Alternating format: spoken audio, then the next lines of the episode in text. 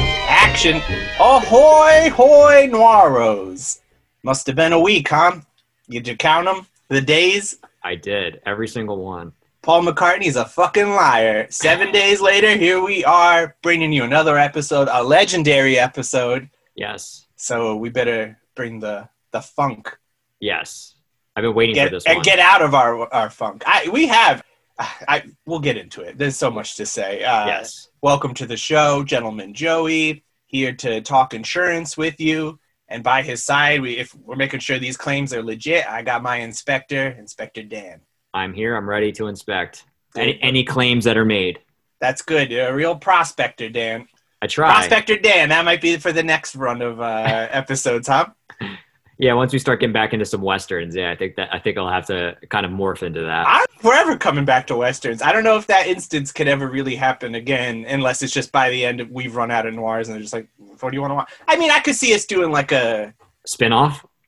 Well, I mean, like you know, maybe we'll get a little wild, a little wild if we're thinking the West, and just be like, "Hey, here's like a, a month of westerns for no reason whatsoever." Yeah, That's I'm, just op- the, I'm kind, open to it. the kind of people we are. Yeah, why not? You've already seen what kind of uh, tomfoolery we are up to. We we pulled some some tricks in this podcast already. Yeah. You'll never know. It's true. We've got pockets, and they're full of secrets. Welcome to the show. Exactly. Do you, uh, you have a good week, Dan? oh yeah, it was all right. Catch us Um, up on what we missed since uh, the Naked Kiss. What Hopefully, your feelings warmed up a little more towards that movie. Yeah, I, I actually like I did reflect about it like the last couple of days actually. Like I was thinking about it, like a little bit, just like my thoughts on it. And yeah, like I feel like I think with any movie, I think a lot of times, e, especially for the ones that like I may have felt differently about, I, I sometimes you should be open to like trying them again. Like I, I feel like maybe this is in my the right suggestion, Dan. I'm gonna be you IRL next week when I deliver you a Beechwood Sparks tape and an Ozma tape and all the other tapes I owe you that I've released from this year that Mhm. are finally coming about. Oh boy, delays. I don't like them, but they're rampant in this industry. Everyone started a record label, Dan. Jesus Christ. The kids are the kids are releasing records these days. I'm huh? glad, but man, everyone's just using that stimulus check to be like, ah, let's put some stuff out. And a lot of times too, it's just like you and you should get together. You know each other. You should pull your resources, and you could be something. You know, everything's so spread out. But I'm happy to see everyone putting their art out there, making things physical. Nothing wrong with that. But you're making my tapes come out late, and that's a little bit of a bummer. Yes.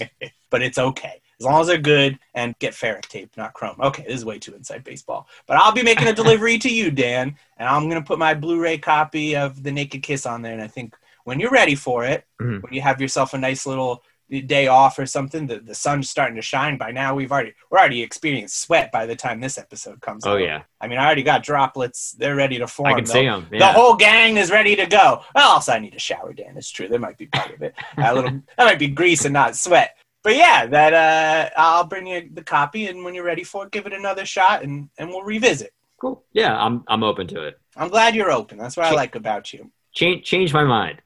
Yeah, absolutely. I mean, I think it, it, I I just want to at least get your see if that opinion stays. I think. I, I blame the print on that one Yeah. so much. So I, I you know, it is kind of like the last gasp. Like, is it- if this is gonna work, it'll work. And now you know what to expect too. That might help. But yeah, listen to you. Listen to the last episode. You you heard all this. Welcome to the show. Welcome back. Welcome back. Yeah, no, I, like I said, yeah. I'm, You want I'm to o- talk I'm open to it. Criterion, Dan? I saw that they've lost the Paramount license on a lot of their movies. They so many did. just went out of print. I've been slacking on Rosemary's Baby, and now it costs hundred dollars on the the black market. Really, I did Yeah, not Paramount know that. decided they're going to be doing their own boutique releases. And, not uh, surprised. yeah, I mean they just launched the streaming service. I mean, well, they really they just rebranded the streaming service to be all in on Paramount. They're like nobody cares about CBS. That's for geezers. Now Paramount. That's what people Yeah. they think youth when they hear Paramount. yeah, that that's what every- all, all the all the youth are really looking for. Right, Tom Cruise. Is Da- wait, is Days of Thunder on there or something? I think he's still under. I don't know if he's under contract with them, but he had a deal with them for a while. Like all the Mission Impossible's are through Paramount. Was Top Gun? Maybe. I think it was. yeah, it's been a while since I've uh, started Top Gun from the beginning. I feel like I'm just catching it when I'm flipping through. Maverick, the sequel, long-awaited sequel, coming, coming. Already filmed and, and edited and ready to go. Coming soon. Oh yeah. What, what are your thoughts on Maverick? Well, first, I will say that I, I confirmed fact check that it is Paramount was the at least the the the, uh, the original one. I don't know. I can't. I'm assuming the the remake will be as well. I can double check. I think that. they got their their meaty hooks into Tom Cruise. It like, is. pretty much after Top Gun. They're like, this guy's got the goods. Because you never even hear about like studio contracts anymore. Like a lot of times, maybe it's a director that has the development deal, Yeah. but nobody actor wise, everyone's a free agent for the most part. I think it's it's tough for me. Like I, I did I like the original movie? Yeah, I did. But like What are we Yeah. talking about? Top Gun.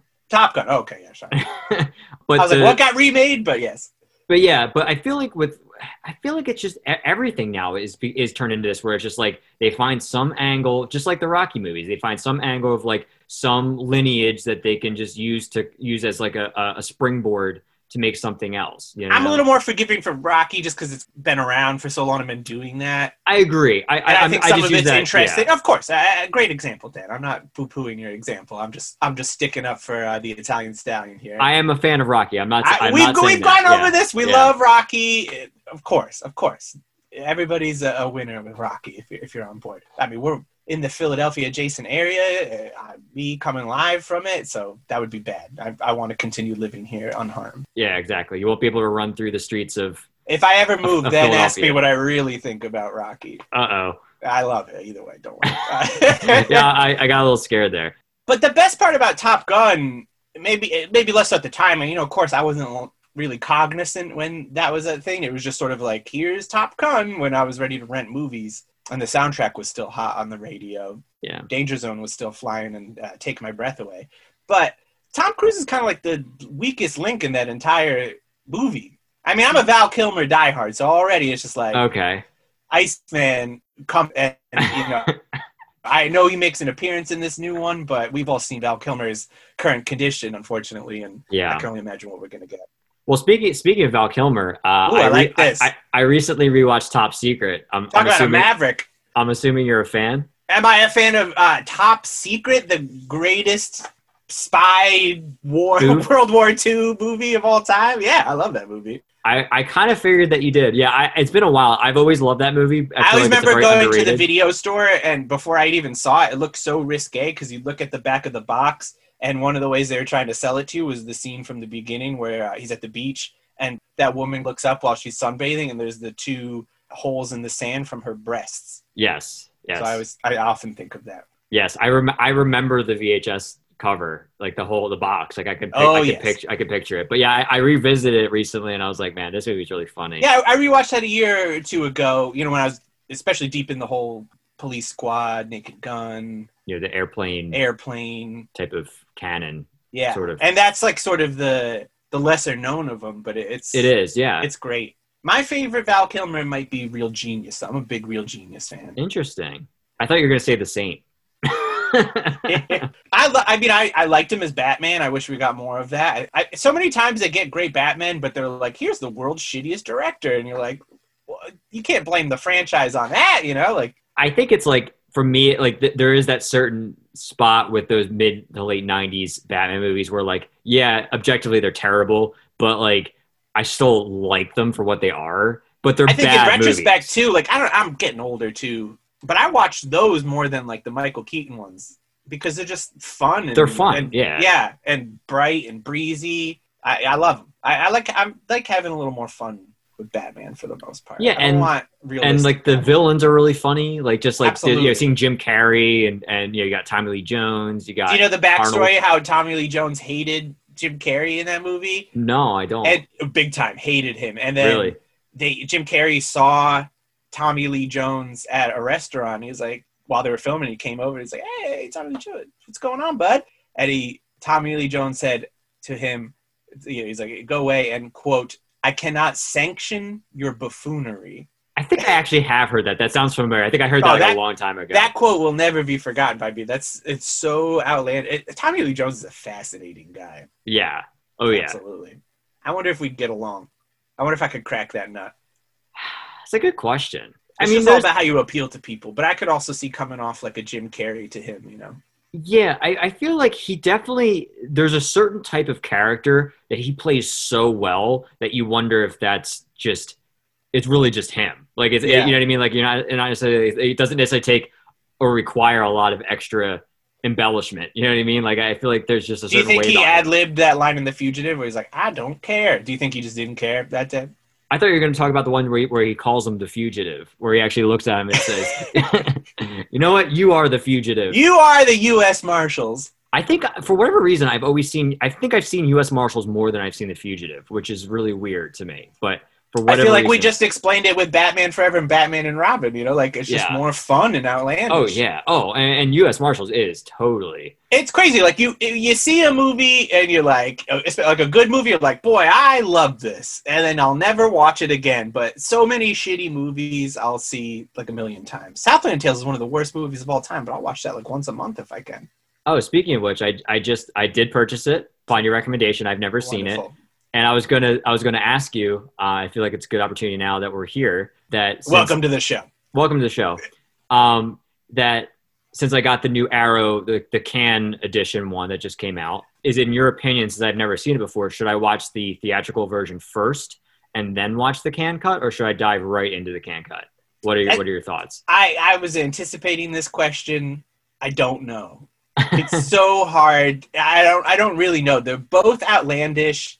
The thing is the the theatrical it tries to help you understand something that you will never understand, Okay, which can be fun in itself, but at the same time with the the con cut, you're at least you're going along for more of a ride. You're just kind of accepting the ride okay, and you're getting more of it too okay. and in a weird way, it at times is more clear than the theatrical version because, like, Okay. in certain sense, like the theatrical version, they had to add a whole in- animated intro that goes on for like ten minutes before the movie even starts, where they're just trying to explain everything that happened in these comic books that nobody read, and uh, which is has its fun. And then, but with the con cut, you you don't have that, but you have scenes that they let play out more, and so there's there's a lot more understanding with what's happening as much Interesting. as one can with it. So flip a coin. Yeah, I mean, in my head, I was thinking, I was like, you know what? Maybe I should experience it the way someone would have experienced it before this. Like, watch the theatrical first, get a sense of what it is, and then I have a basis of a Yeah, comparison. but Dan, you're in the later. film industry now. that You know, now that we're film reviewers, you know, you got to put on Yeah. your press badge, and you got invited to con. and You're like, all right, let's see what we got. That's true. I Uh, love it- you love Donnie Darko. Let's see what this Richard Kelly has to say. As Well, I two mean- people who love Donnie Darko, who? you and me. Oh, have we talked about Donnie Darko before? I don't even remember. if No, we have. and I know we both hate it. I was just doing a bit. yeah, I was gonna say, and and that's I, I'm a little bit. To be honest, I'm a little bit upset that that never came up when you were when you were pitching this movie to me. Because and I it- see it's why. so- I see why. because Donnie Darko has no fun in it whatsoever. You're actually watching someone try. Like the most you can enjoy from that is the soundtrack and like, oh, Right. look at these young Gyllenhaals. That's a good time. And you Yeah. know, the last Patrick Swayze, or I- I believe the last or one of the last. Probably. Yeah. Yeah. Uh, R.I.P. Swayze. As you know, we love him. Love him. I don't think we need to prove that any further. But yeah, that movie's not good. This movie is also not good. But boy, if it's not fun as hell. Well, I've been saving it. So I got it earlier in the week and then I was like, you know what? I was like, this is the perfect like Saturday evening. Like I usually do like a movie night every Saturday night where I pick like a spectacle or something really like I, that I know it's going to be a fun ride just to kind well, of sure, it's be it's for enjoyable. fighting, Dan. Exactly, it is. And so I was like, you know what? I'm just going to save it for Saturday night. I'll and then I'll I'll just sit down, put it on the TV, and just really kind of immerse myself in the the the world of Southland Tales. So I've been I've been having something to look forward to. So I've been I've been waiting. I can't wait to discuss this next week. Yes. Oh, I'll have a full report. Trust me. Excellent. I mean, I'm, please tell me beforehand too, but I will be Sure. more than Oh, yeah. happy to, to discuss further. And, uh, appreciate it. Yeah, maybe you'll see both cuts by by then. You know, Yeah, I mean, and like I said, that that's that was my goal. My goal was like, you know, I'll watch the first one, I'll watch like the theatrical of the actual like legit release, and then base it off that, and then I can see the you know the maybe the progression or the or the difference between Decline. the two, and see what was added, what what was cut down, and so forth based on that. yeah, Um, that that was kind of my I would say you know my you could thought watch process. one where you're paying attention, and then you watch the other one. You know, check your phone. Yeah. You said you watched. Uh, you you confided to me, Dan, off off air, that you had watched a movie yesterday. I did. What? The, oh, Did oh, you not I watch a did. movie? Yes. And Oh, I was I like, save did. it for the podcast, and all of a sudden it's like, yeah, what movie is sucked? What do you got Oh. for us, Dan? It's called Double Indemnity. What? I thought you said you took the day off. Oh well, yeah, I did. But I mean, I watched I watched like an East German film, so it's, uh, it's nothing too too exciting. Boo! I, I oh, I did watch it. No, I watched three movies yesterday. So I watched I watched Double Indemnity, which Mhm. you know, You watched it first? no, I watched it last actually Oh. because I wanted to be fresh in my mind. The first movie I watched was gifted to me. Well, uh, it was lent to me by my friend Kevin. Uh, it was called Grizzly Cheater Kevin! Revenge. Sorry, I have to do the homework. It's okay. Kevin, anytime I I, get I Kevin. understand. Um, gr- it's called Grizzly Grizzly Two: The Revenge, um, which if you don't know about it, it has an incredible and storied history. But in short, it had early perform. It like the cast is unreal. Like when if I list the cast right now, your your mind will be blown. It literally it's Charlie Sheen. Wait, hold on. Let me scoop up my minds for yes, ready to be, be. be, pre- be explode. prepared because you're gonna go through a ride. So it's You already dropped uh, uh, Mr. Estevez, yeah, Mr. Sheen, George Charles Clooney- Estevez. George Clooney, Uh-huh. Laura Dern, Charles Cyphers, John Reeves Davies from the you you know AKA Sala from uh, the Indiana Jones movies. Also in Um, Sliders. Yes, uh, the Sliders. the um, I can't think of her name, but she was one of the leads in Valley Girl is in it. Also, the one of the characters from Staying Alive from the uh, the sequel to Saturday Night Fever, which I absolutely love. He was the da- like the really angry like director of the of the show uh, Oh, called, Sa- yeah. called Satan's Alley. Uh, in, Right. if, for those fans, uh, so he's in it as like a park ranger. It's amazing, but it's so bad it was never completed. So what happened is uh, a company basically took the existing film because it came out in, like 83 or at least it was filmed in 83 i don't think it actually got it like a real This sounds a lot like Southland Tales. yeah it Just had- as, as far as cast, and they weren't able to complete it, and it was just like, all right, good luck. exactly but it's it's i'm sure it's way more of a mess i mean it was a mess but but a, a newer company you have not recently- watched Southland Tales yet. That's true. That's true. But uh, yeah, so what they did was whoever put it, this this new release together, they inserted a bunch of new footage. So there's like new drone footage and like Oh. stock like wilderness. They're at like it's like a they're they're basically the part of the plot is they're having like a rock concert in the middle of the woods. So then there's like scenes where it's like an 80s crowd actually in the early 80s and the bands, and then it'll cut to a scene where it's like younger people of today Oh. and, and it's really very very off-putting this sounds Um, like a mistake. Yeah. yeah like I, honestly like it probably they probably would have been better off if they just like took whatever the existing footage was i get it they didn't have a whole lot they probably had like maybe like a little over an hour's worth of footage but then if you're going to release it just release that you know release what you have They did a Superman 2 re release uh, with Richard Donner's cut because he famously got fired from the second film and they took a lot of his footage and then someone else completed it. Your pre Snyder cuts, if you will. yes Um, but they re released with everything he filmed. He had to use a little bit of their footage. But then they also, there's one scene he wanted to use that they never filmed.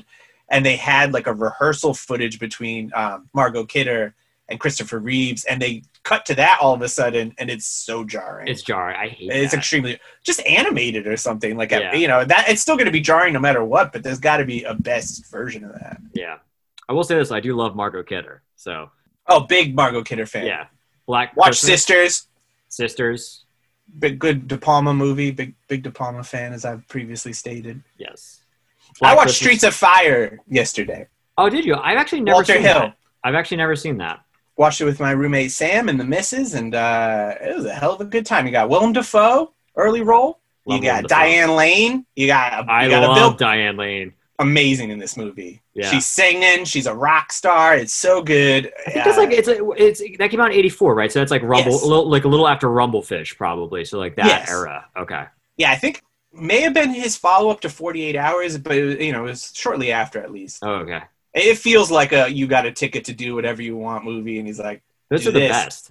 yeah, absolutely. And it's got Bill Paxton in it. You know, it's a, a slight appearance, but it's enough to get the Paxton stamp of approval. Yeah. It was a Need great that. time. That's awesome. Yeah, I, I I've been meaning to get that because I think I think Shot Factory did put that out, Shout right? did, yes, yeah. they did. Yep. That's been like it's been like kind of in the back of my mind for a while. I, maybe I should just pick that up. I, I feel like it's something. I As would- someone who just watched it, I'm going to say, pull that trigger. What a Okay. hell of a good time. I will. This same gang, we also watched Rad earlier in the week. Oh yeah, yeah. yeah. How was that?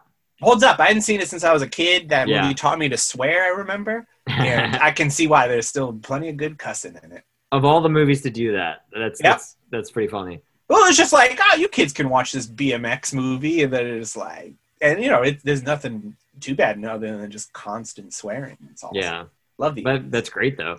yeah. It's rad. Yeah, it seems like a fun movie. It was. It was my first steel book Yes. for the for the steel book heads out there, and uh, I'm not going to seek them out, but it was a nice little format. Yeah, every once in a while I can I can get down with a steelbook.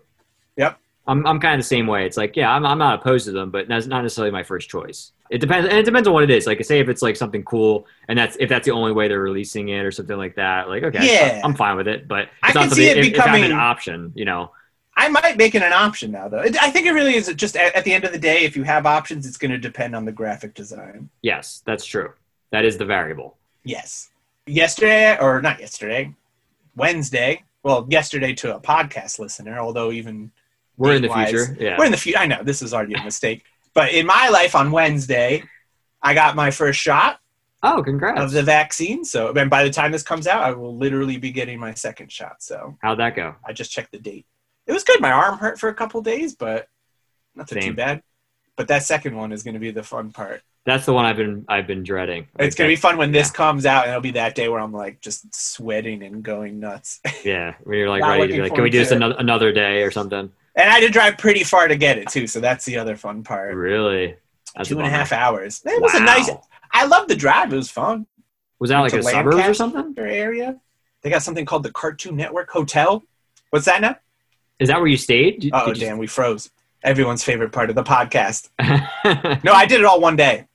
okay. Well, I was saying like once you learned that there was a Cartoon Network hotel, did- Hotel. Did, did you feel I see. inclined to stay? I think for when I'm doing the next one, I might be, especially because the side effects are supposedly so rough, I might be staying in there. It was insane. It really like popped off the street too. It was really cool. looking. It's outside Lancaster, you said. It's like in Lancaster, I think. Where I got the shot was outside, but I had to drive through it all. And man, Uh, what a wild town that is, huh?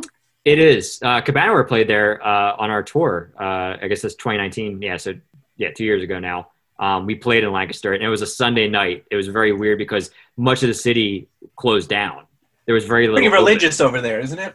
I think so. Yeah, That might be Um, why. Yeah, but it, I mean, it, it was even like trying to find like like a place to eat was like really difficult because we were trying to get food Oh, before wow. we played, and like I think that we only found like one or two restaurants that were open, so we ended up just kind of like it was like a bar restaurant that was open, so we ended I up can eating. imagine, yeah. And it was Did you fine. get yourself a slice of shoe fly pie? I saw being advertised all over the place. Th- I think they had it there. I, don't- I didn't eat it. I, maybe Brian got it. I don't even remember now. He might Brian might have gotten it. Seems like a Brian move, Yeah, I I feel like he might have. Uh, I'll have to ask him if he remembers. Um, I don't remember. I think I got probably some type of chicken or something. I don't remember. Seems like it might be a good time to get an egg cream and a shoe fly pie. Oof. little slice of shoe fly, huh? I'm, I'm a little bit timid based on my last egg cream experience, but I'm open to trying one again as long as it's, it's prepared in, in the in the traditional way that it should be should be made. Double egg demnity. I didn't mean to bring this up again, but what a good segue, huh? I'm going to take the egg cream segue that we brought Hey. up previously. Got to go with what you got, you know. It's true. This episode is overwhelming as far as like the research went because there's just too much. Yeah, I mean, you're it's such a you're not going to classic. get a comprehensive one with this because eventually I was like, I'm going to go in one direction with this. It's more going to be fun facts than backstories on everybody. Um, Yeah. and, and a lot of it because we're going to get to, they're all throughout noir. We've done Billy Wilder, so we're safe there. Mhm. But Barbara Stanwyck's going to pop up again. You We've know, done James M. Cain, and Absolutely. and, Chan- and Chandler's a part of it as well. Chandler's I've got some fun Chandler facts, but it's really more to do with the movie. We'll get into him when we do so many other things. Yes, there's there is a lot to talk about. he's, he's on the the noir Mount Rushmore for sure. Mount Rush Noir. Rush Before Noir. we before we get started, I, I want to quickly state that there was something in this movie that I forgot about, uh, even though I've seen it many times. That sort of what are you talking about, Dad? This is we're starting. Before Well- we get started, you got a fun fact for us that counts. That's true. You're- that's a good Anything point. now has to just do with double indemnity. You trying to tell me about your personal life? I don't want to hear it. I just It's want- not. No, it's I about just the want- podcast. It's Relate. about the podcast. It's Oh, related to the oh, podcast. Ah, all It's, right. it's related to a previous episode. okay. Uh, so, harkening back to Roadhouse, 1948, 48. um, there is a bowling scene in this movie in a film noir, and and there's and and I and I forgot because I was I was quick to say, oh, maybe this is the only bowling scene, and I was I was going to say at one point when we got to at this we- we put that on a letterbox. So yes, which is still up to the listeners. We have no interest in actually doing that, but for the fans out there, please do. it's all about the fans. We'll We tell all- you what to do, but you have to then actually go forth and implement these things. Yes, But Dan has now spoiled the famous boiling scene. Spoiler Dan, let everyone know we got. Did I say boiling, boil, bowling. you said boiling. I was like, I- that wasn't a very boiling scene. little Oh, boy. I had some weird sleep last night, uh, and I, I did m- the first hour of this movie, and then did the other forty this morning. Oh wow, this was a weird one watching it just because I it's it's like riding a bike. I've seen it so many times. Yeah. I, it, it rivals probably out of the past of my most watched film noir. I would say. It's definitely up there for me. It's it's one of the first. It's one of the earliest ones I remember watching. I mean, I, wa- I believe think it we- is the first for me. As I've said uh, in high school film studies, this was they showed this to us and it was great. Yeah, it's. I think it's one of those movies that it's for me when it, you know you get all the big names. Sometimes you're. A little, I'm a little bit hesitant, but I'm like this one holds up to the hype. Like this one, it gets a lot of hype, but it's. I feel like it is very much justified. Like it, like when you think of Yes. film noir, like this is like one of the first things that pops in my head. This is like if I'm recommending film noir to someone, I'm just like Dumbo and Demi's just gonna kind of roll off your tongue, you know. And that's why I would say it's most watched for me, just because it is like, oh, hey, this is what I'm into, and here's one I know that is just a, a sure thing. It worked for me. It's gonna work for you.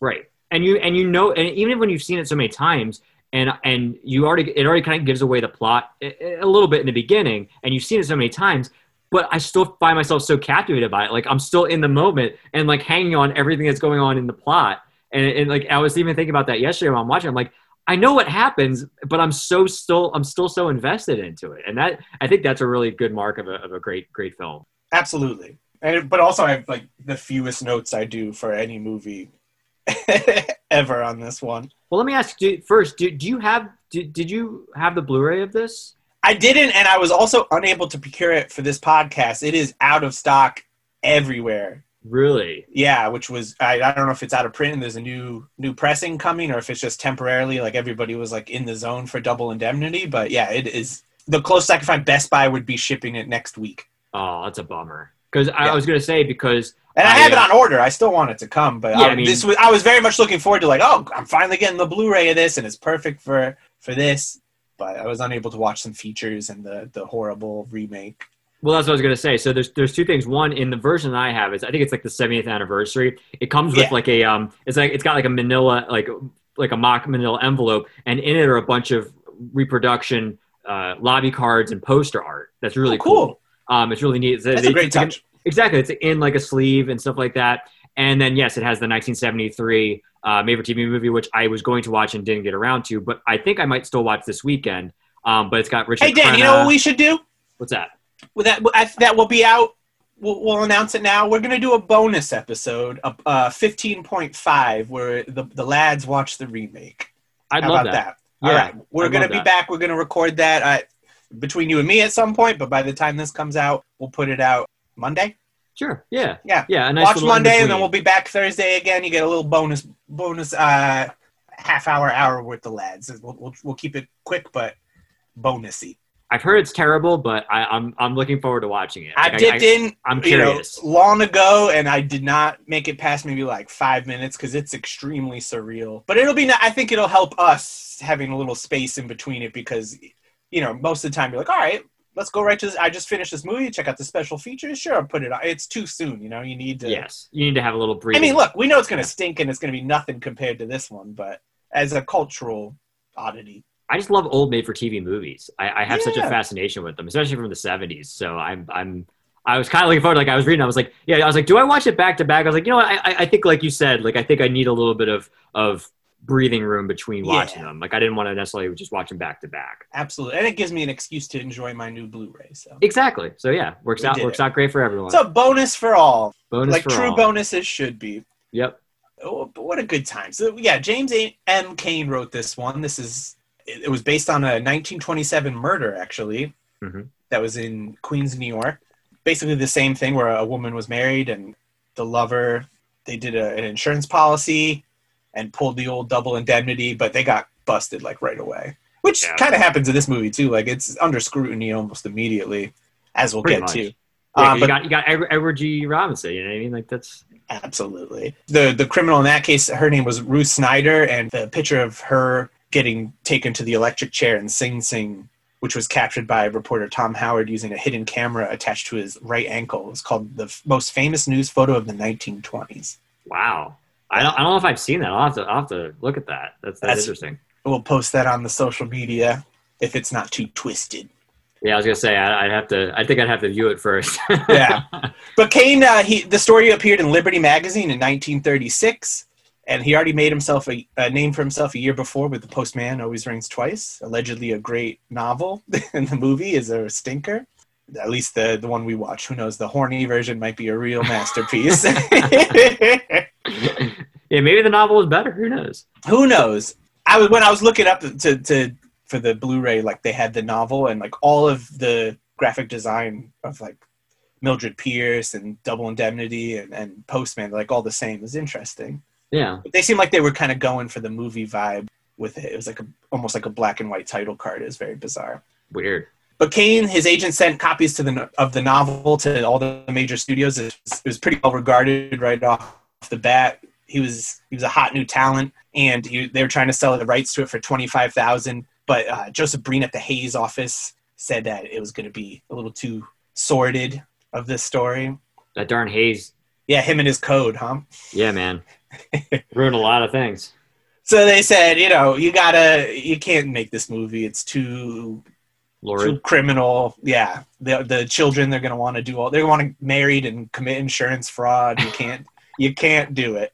So it just kind of sat. Nobody wanted to do a- anything to do with it until eight years later. Double Indemnity was included in a collection of Kane's works uh, titled Three of a Kind, and the ex- executive at Paramount, Joseph S- Sistrom, he was like, "Hey, this is great," and you know who's great for it? Old Billy Wilder. I've got so- just the guy. I know, just the guy. So we're gonna buy the rights for fifteen thousand, which Kane later on would be very angry about and said, "You still owe me ten thousand dollars that I was owed if when this was, should have been done in the 20s. And Wow. he did not get it. He also thought he was owed because of how imitated this movie was afterwards. So, hey, give Kane a little money. Yeah, trying to get that credit. Paramount resubmitted the scripts to the Hayes office, and the response was the exact same thing. They said, "Don't do it. Uh, This thing is too lurid. We're going to underline it this time, probably." But they said, "You know what? We're Paramount, and we're Paramount to doing whatever the fuck we want. We're making this movie. It's too good." So there was a film treatment that was crafted by Billy Wilder and his writing partner Charles Beckett, and the Hayes office said, "That's good, but you need to be a little gentle with the disposal of the body." There's a alternate ending, which we'll get into later on, that uh, they didn't like. And also when Stanwick shows up and she's wearing the towel, they're like, that towel needs to cover as much as possible. And and it does, but boy, it's still pretty sexy because Barbara Stanwyck is a babe. She is able to shine with a wig and a I was like, too you big with the wig. Uh, towel. yeah, we'll get into that too. Um, so after Paramount got the rights, they needed a, a screenplay. Everyone, you know, be- it was thought to be unfilmable just because of all the, the luridness, as we were saying. But they decided to give it a shot. Wilder said that he wanted to get James M. Cain to do the, the script, but he was working for another studio and was unavailable. Although Cain said he wasn't never asked, but he seems a bit prickly, doesn't he? Yeah. a little bit. So the producer, uh, Joseph Sistrom, he said, "I love this Raymond Chandler guy. Let's get him. Wh- what could be wrong with this guy? He's writing these noir stories. He probably doesn't get it." Uh, and Wilder, when he fi- first met Chandler, he was disappointed because he was expecting a nice grizzled like private detective, and instead he looked like a, an insurance salesman, an accountant. Look like Walter Neff. exactly. And he was Chandler was new to Hollywood. He was starting to hit with his work, and so he demanded a thousand dollars, and he said he needed uh, at least one hundred and fifty dollars a week salary. And everyone laughed at him, like, "We were going to give you seven hundred and fifty dollars a week. This is Hollywood. You get paid. This isn't your little pulp stories." Yeah. Big time. Chandler Chandler and Billy Wilder fucking hated each other and did not get along. But to Wilder's credit, he realized that Chandler was a genius and he just kind of had to put up with it Yeah. which is pretty cool. They said that a lot of because Chandler said that. Oh, forgive me. Let me restart. Wilder had intended to just keep as much of the dialogue the same as possible, but Chandler said, you know, hey, this is not going to translate on the screen. Wilder didn't believe him, and he actually hired actors to read it out loud and, and try it out. And he saw it. and He was like, Chandler was right. Oh my god, this is bad. And so Chandler actually, they said, was responsible for a lot of the awesome dialogue in the movie. Well, didn't Ch- I think I read that Chandler like said like very pretty disparaging things about Kane. I mean, I might be jumping ahead of what you have, but I think he called it like gutter trash or something like that was the quote where he said that he thought Kane's writing was was gutter trash or something like that. I thought that was funny. I believe that, yeah. And Chandler, when he was working with Wilder, he was a recovering alcoholic. I mean, he kind of always was. and uh, he was actually in Alcoholics Anonymous at the time. And Wilder said he drove him back into drinking. He thought. Man, wow. Let's get into the movie though. Yes, I am. I am prepared You are prepared for this ride. It's gonna be This- great. This, this glorious ride. this one's gonna be fun too because we know this movie so well, and I could just go on fucking autopilot for it. Exactly. like yeah. Like e- even like watching I- it, I was like, yeah, I could not Did you watch know this it. movie? I was gonna say I could not. I could even not have Absolutely. watched it and be ready for it. Totally. No, I mean it was a half considering. Like you know what? I could just read the Wikipedia plot and just be like, yeah, I know all this, but Yeah. I decided, you know what? Let's go in fresh. Yeah. We'll do it. It's it's worth a watch. Here's something I'm learning from Wikipedia though. This is 1938. I didn't know that this took place in the past, or at least when the novel came out. It is well, and they mention it in the beginning of the movie too. See, I missed that. Yeah, I think when he's using the dictaphone in the beginning, uh, I think Does he do the said- date? he- yeah, he says that he says the date and the year. Yeah. Office memorandum. Walden F. to Barton Keys, claims manager. Los Angeles, July 16th, 1938. There serves no purpose of why it is that year, but sure. Yeah. I don't know if you know contemporary audiences were watching and be like, "Boy, this really seems like it took place a few years ago." Look at how they stack the groceries in the grocery store. yes, there are some great grocery store scenes in this. That's some of and my I favorite actually things have a about it. fun grocery store fact when we get to it. I think I might know what it is, but that's cool. I hope so. I mean, I'm it was looking one I forward. was not anticipating because I love the grocery store stuff. Fred McMurray plays Walter Neff. Mhm. He's an insurance salesman. A great noir trope. Let's get some insurance in on these things. Everybody's favorite criminal. Oh yeah, there's there's a lot Yeah. going on with them. You know, there's a lot a lot of things they can get pulled down into the underworld pretty easily. Absolutely, you would never consider it, but they they're the ones who hold the tickets. You know, that's that's where everything goes through. Mhm. He heads into his office in downtown Los Angeles, passes the janitor. He's coming in a little slow, and we find out he was shot in the shoulder. Mhm. You see a little blood, and he gets to the dictaphone. Almost looks like a like a Flintstones phone. Yeah, th those are fascinating to me. Like I I I, I love the technology because I get you know that's that was like cutting edge technology back then, but it's Yes. it just looks awesome. I love it. Absolutely. So he, he starts recording. He's like, "Yeah, this stuff's cheap. We got a little tape to spare. We're insurance salesmen. We get paid through the roof." I was gonna say yeah, all those claims. So he says, you know what? I'll, I'll go to Barton Key's office because that's whose office it is. He's the one with the dictaphone, we should say. Correct. He's the one who makes the money for the dictaphone. yes, he's I mean So- he's in charge, so you know Yep. if anyone's Walter gonna have Neff just comes stomping in and is like, ah, I'm dying. I'm going to use your office and use your stuff and bleed all over the place because that's the kind of guy I am. it, he's got a story to tell, so he's He got does. he's got to tell it to somebody in case he dies. He does, and it's topical too. You know, they've been talking about this story as, as we find out. Uh, so he's like, yo, Barton Keys, listen to this story. And we get to hear the voiceover. It's one of the best uses of voiceover in a movie. As we've said uh, with Sunset Boulevard, Billy Wilder really knows what he's doing in all, all ways. Through flashback, yeah, Yeah. Flashback, especially in how to make a voiceover work and not just be like a goddamn ghost in the sky. It's, Yeah. uh, he's great. He's a great director. This, and this movie predates Sunset Boulevard, so six years, yeah. six years yeah Mm. so everything great by the time he got to that i mean he was still confident and, and great director and this movie was a a huge hit nominated for many academy awards lost all of them but like any of these movies what are we talking about still it's the losers the losers are the winners J- Just like Tom Petty said, even, i even knew the you were going to losers. say that there's certain phrases i could say that i know i'll set you up and i know what kind of danism i'm about to get and And I I, love it. Uh, I'm, I'm, I'm there to just, just Knock knock, 'em it down. down. Yeah. knock him down. Instantly, Neff's heading over to the Dietrichson's house. Uh, the auto insurance has lapsed. Mhm. What a perfect reason to, to swing by. The husband is not home, but Phyllis is home. Can we real quick talk about how awesome the house is? Because I love, Absolutely. I love that house. That that location is amazing. Like I want, I want to go there because that that still exists. Still Like, there, that- yes, yeah, it's absolutely. still there. And I, I would love to go there. I just love the way the cameras placed on it. I love the the house, the architecture of it. I love it. Love it. It love seems like if Billy Wilder had something to do with your house, you're gonna it's gonna stick around. He'll make you famous. Yes, I- I, I just I would love I love I would love to be there with like the scouting of that of them like locating that. Imagine being like seeing that you're like yes that's the one. You That's know, like, the- like, yeah. like that's what I've been envisioning the entire yeah time. no it's it's perfect. It's a cool place. It, I believe it said it cost like thirty thousand or something like that. Was that when he was like the, or was he just talking? Because he's like, like those Mexican style houses that cost you thirty thousand, or was he just talking about the area it was in? I think he's talking about because he he mentions they were real big in the twenties. Yes. So so maybe at the time that's how much it I just cost. got locked on that figure because I'm like thirty thousand for a house in L.A. Oh my god, don't mind if I do. yeah. Oh, I'll yeah. make it happen somehow. I'll make I'll make it work somehow. Yeah. Absolutely. I'll c- commit a crime. So the maid is there, or, you know, the, yeah, I believe the maid. She's answering the door. Maids Yeah. answer doors, I guess. Yeah, she's like a housekeeper. Yeah. She's salty, and it's great.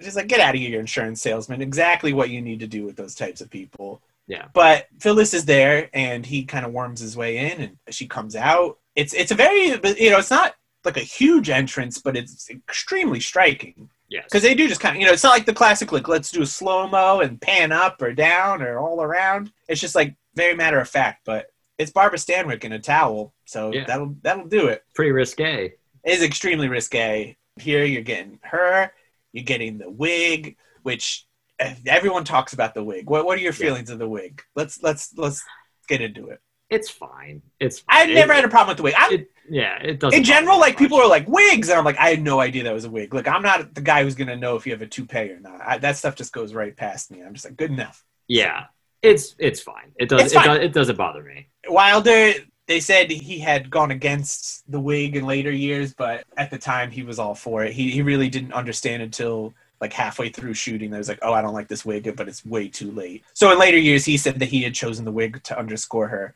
sleazy phoniness. Yeah, Y- I mean, you know, change change it to suit your uh, suit your success, I guess. Uh, here's a quote I like about it though. When they're viewing the film's rushes, production head Buddy G. DeSilvia remarked on the wig, quote, we hired Barbara Stanwyck and here we got George Washington. wow. Yes. They, Barbara Stanwyck was the first choice to play Phyllis D- Dietrichson. Ugh, I'm having trouble with that one. At the time, she was the highest paid actress in Hollywood and the highest paid woman in America. Wow. McMurray eventually would also make the same amount of money. In 1943, he was the highest paid actor in Hollywood and the fourth highest paid American. Hmm. That's crazy, those stats were like They're both- actors they're were the heavy ones hitters. getting the most money. Yeah. Yeah. Because, you know, you, you really weren't throwing this kind of money at other industries like sports or anything until much later on. Well, I think a lot of that probably had to do with the. You know, I mean, my my theory would be with the war going on that Mm-hmm. people were looking for entertainment as a as a means of escape. So I feel like there was probably this. I don't want to say pressure, but there's probably more invested into that industry because the, and that industry was kind of on obviously on the rise at that point as well. So I Mhm. think there was probably a real big push to like pay them and, and make sure that they're, they're constantly fueling these and churning out these really I yeah, guess, suddenly there's good such a, win- movies. a Yeah. windfall of money coming into the Right. studios, and it's like you could either use it or lose it. Right. We're keep we're we're going to be the ones who have Barbara Stanwyck. Yeah. she was reluctant to take the role though. She finally had been she was a star and she was known for being a good girl, and she thought it would have a bad effect on her career. She said, uh, "quote I love the script and I love you, but I'm a little afraid after all these years p- of playing heroines to go into an out and out killer." And Mr. Wilder, r- and rightly so, looked at me and said, Well, are you a mouse or an actress? And I said, Well, I hope I'm an actress. And he said, Then do the part. And I did, and I'm very grateful to him. Yeah, and I think she does a great job with it. I mean, you know, one of the I think one of the best like femme fatale performances ever. Like, I think the, like, I think the best yeah, because so, a lot of times it, someone kind of has like a, a screw loose or something, but it's very hard to tell her motivations until they, they slowly play out, Yes. and then you realize who she really is. oh yeah, she definitely keeps it way way under wraps. Like- and in, like the- yeah. in a way to herself too. I mean, by the end, she she makes a revelation, and it seems like she may have been hadn't figured it out herself until then. yeah, Fred McMurray was also an early choice of of his role. He was like, also accustomed to playing happy-go-lucky good guys and light comedies. Wilder first approached him with the Neff role. McMurray said, "quote You're making the mistake of your life." He didn't want to uh, play a serious role; it required acting, and he didn't think he could do it. But Wilder pestered him about it every day at home, in the studio commissary, and uh, in the dressing room, on the sidewalk, and he just wore him down. Mhm. He felt safe about this because Paramount had him under contract, and you know they made him a good guy, and they thought they never let him play a a bad guy, but his contract was actually up for renewal at the time, and they didn't really care. I think he's awesome. They, like, they I, I love wanted his to teach him a performance. lesson uh, due to yeah. So he had tried to play hardball with his contract, and Paramount said, "No, no, no, we don't like it. We're going to teach you a lesson. Go ahead and play this role and ruin your career." But then, of course, it was uh, one of the greatest roles ever. Yeah, And he actually said, "quote I never dreamed it would be the best picture I ever made." wow. Jokes on you, Paramount. Yeah, Edward G. Robinson also was reluctant to sign on. Yes. Everyone was reluctant Billy Wilder was still. I mean, everyone knew he was talented, but it didn't seem like he had as many of the the heavy hitters behind him at this point. Like, if anything, this was the one. He was not used to being third fiddle, but he went for it. So, anyways, well, I think I think what happened was yeah, I think he ended up he got the same amount of pay as they did. So I think they basically pitched it to him as, hey, you're making the same money and you have less scenes and less work to do. so I feel Totally. like that- I think that's an easy sell. You know what I mean? but I mean, he's so essential to the movie. I mean, Sure. everything about him is, is great, and you know, he seemed Yeah. to get a little extra money for his uh, little man performance as well. I, I- I think one of the things that works so well in this movie is just all of the characters are great. Like every, Yes. even down to like the some of the mi- most minute secondary characters are, are great, and we'll get into it later. But yeah, I think that's really as much as the, the those main three are fantastic. Even the, the the larger supporting roles, whether it's Lola, whether it's uh, uh, anyone else in the cast, I think they're all great. I, I think it's just a really- Nino, I like Nino. oh yeah, Ni- Nino Zacchetti. Yeah, Nino's Um, a good time. It's just fun uh, to say Nino Sacchetti too. Yeah, that that that's great. I love the guy on the what's his name, I, and I, I knew I, I had it, and I can't think of it now. It is Mr. Jackson, the guy that's on the train, the guy Oh, that's yes, from, from Bed- Oregon. Bedford, Oregon. Yep. We'll get into that, but uh, I love him. So yes, she he she's like, excuse me, I'm in a towel. I'm gonna go change. And she comes down. They talk insurance. It gets a little flirty. Some great dialogue i- in this in this scene. I love it. There, there's so much classic dialogue throughout it. It's it's it's so hard to pinpoint any specific lines because it's just riddled with it. Well, the, the one that always stood out to me, and even even watching yesterday, was the speed limit one. I, I always love that one where Oh, like yeah, it's that's like there's a, classic. there's a there's a speed limit around here. they, they go a little too fast. That that whole that whole sequence is amazing. Mr. Neff, why don't you drop by tomorrow evening around 8.30? He'll be in then. Who? My husband. You were anxious to talk to him, weren't you? Yeah, I was, but uh, I'm sort of getting over the idea, if you know what I mean. There's a speed limit in this state, Mr. Neff. 45 miles an hour. How fast was I going, officer? I'd say around 90. Suppose you get down off your motorcycle and give me a ticket. Suppose I let you off with a warning this time. Suppose it doesn't take. Suppose I have to whack you over the knuckles. Suppose I bust out crying and put my head in your shoulder. Suppose you try putting it on my husband's shoulder. That tears it. But ultimately, what you're getting to is basically you're saying that she's she's trying to sell the insurance, and she kind of is like, eh, he's not here. But I think it starts sowing the seeds a little bit for her for like a, you know, yeah, she's. a it plot, seems like yeah. she'd been trying to off this husband at, somehow, and here Yeah. comes this schlub. Because what I like about McMurray is he's like, he's like three kids in a trench coat. You know, like he's just you could easily manipulate him. Like I like that he's he is that kind of like good guy, and you're just like she just lures him in and just destroys him. yeah. I think he's very caught up in just like Because he's not a cool guy. Like no he at he's, all. he just has that salesman that kind of like door-to-door salesman kind of almost vibe where he's just very just like he's you know, a Willy Loman. yeah i'm just i'm noir. doing i'm doing my job Th- you know this is routine like i'm just doing this like you know he's good at what he does but it's very it seems very routine to him so he at, at first he doesn't necessarily feel i mean he feels like an instant attraction to her but i feel like that's what is really his downfall obviously is is Hope that these weren't good points you just made. he did not get any of them I got some of it. I just got also got an uh, my internet is unstable oh notification. i But mean i i heard it so i think i think it probably made the recording at least I can't wait to listen to the edit where you made such a good point. it was it was the best point i've ever made on the podcast so far episode 16 Damn. I, I Dropping finally the heat. I, fi- I, fi- I finally got to the point where i actually said something relevant so Mark the clock. Mark it, mark it down. This is the day.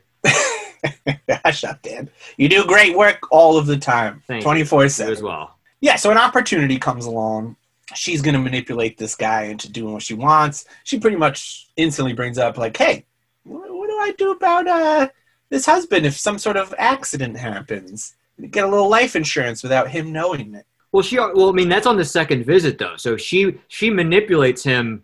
So it was started. It starts with her basically saying like, "Oh, he was going to come back and visit when he when her husband's home," but but she changes the time and and he's not there. So at this point, then then she starts kind of like slyly saying like, "Oh, he's not here yet, but I can talk about it." And by the way, like, can I do like is this a thing? Can I can I make this happen where he like doesn't know that he has life insurance? And he says yes. And he says, by the way, I know something you don't. It's called double indemnity. And there's certain kinds of deaths where we'll double the payout. And I've got a good idea of what the one we should do is. And it involves a train, as all good murders do. Yes. a slow moving train. A slow moving train. 15 miles an hour, they said. Yes. What happens after this, Dan? I don't trust what I'm reading right now. Because they're saying they go right to the, the train station, but something happens in between there. So basically, they're they're trying to plot out. You see, there there there's like a, a at least the semblance of like a budding romance between them. So like you get the sense that he's starting to fall for her, and she's falling for him, and he kind of gets caught up in this web. He gets caught up in this web of what she wants to do, and he doesn't necessarily know that. Like he thinks that he's really he's falling in love with her, and that he's just helping her so that they can be together.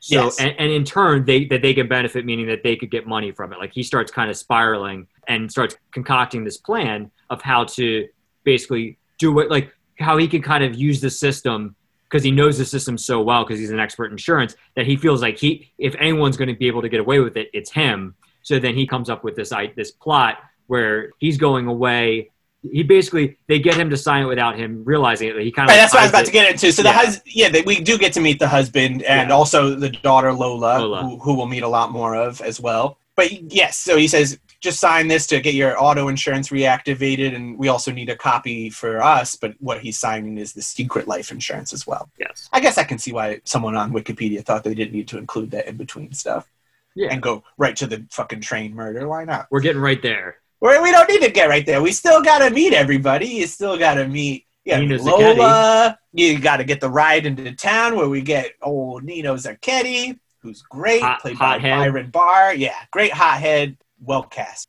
So you get a, a little bit more of, of Barton Keys too. There's a running theme of how he never has a match to light, but he always makes a show of looking for one. yep And, uh, old Walter Neff always Neffel has it light it with his finger, which was an interesting move. And he You're later right. asks, "Why do you never ca- carry matches? You know, they give them away when you buy the the cigars." And he says, Don't like them. They always explode in my pocket. "Which is, I, is that a thing? That must have happened if they're putting that in there, but I, I just couldn't imagine." I wonder if it, if that's some type of like I, I, code code is not is not the right word, but some type of like i- insinuation with that where he's really talking about something else, I, and I don't know what it is.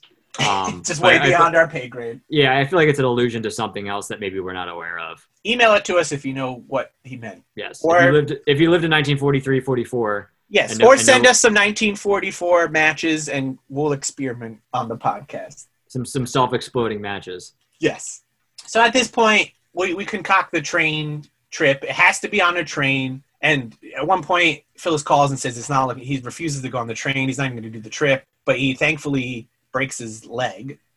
Yes, because Well, normally how he did takes a car because he's going to Stanford because he went to Stanford and he's going for a class reunion. College college reunion. Yes. Yes, and he usually drives, but this actually benefits them because he he broke his leg. But he was debating whether he goes now at all. Which but he I would thought think he you break wanted- your leg, you're like, I'm not going to go. Definitely, that Yeah. seems like a hassle. But I think she was kind of trying to convince him. I, I got the sense. Oh, very that much she- so. Yeah, she was trying to like kind of be like, hey, no, you should still go. Hey, I'm trying Um, to murder you, and I have a perfect plot in mind, and it involves you You being on should that go. train. So yeah, but he breaks his leg. It's perfect. Everything's perfect. Everything's back on, and he's willing to go. He's got a navy suit.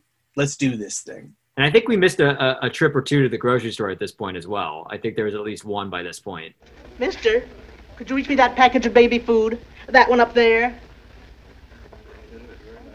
I don't know why they always put what I want on the top shelf.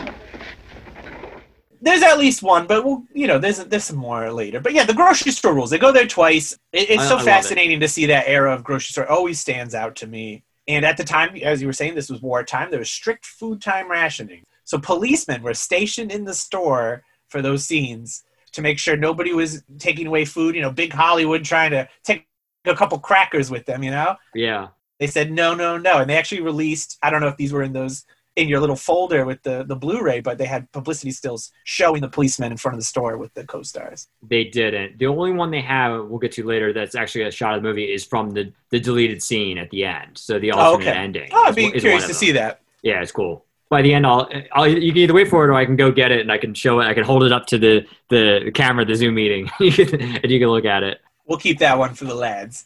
But we'll maybe we'll put up a scan on the social media, and you'll be Yeah. like, "We know what you're talking about. I saw it before I even listened to the episode, lads. Yes, I know all about it. Yeah, I told you about it. Excuse me, listener. Yeah, Fucking dick. I'm sorry.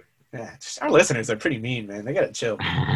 We're just doing our best here. We do this for you. all for the fans. It's all for you. Exactly. The fans are the original boss, and we're just a couple of insurance salesmen Yep. lighting their cigars. Exactly. Neff hides in the back seat. They there's a nice little. I should also say when she calls and says, "Hey, we're good to go." Neff is in with Barton. Yeah. They're they're talking, and he he's just like, I'm RG. yeah, plays it cool, and he's like, "Hey, can I meet up with you later?" And Barton's like, "No, I'm gonna stay here on your personal phone call. Fuck you, dude." Olinev speaking. I had to call you, Walter. It's very urgent. Are you with somebody?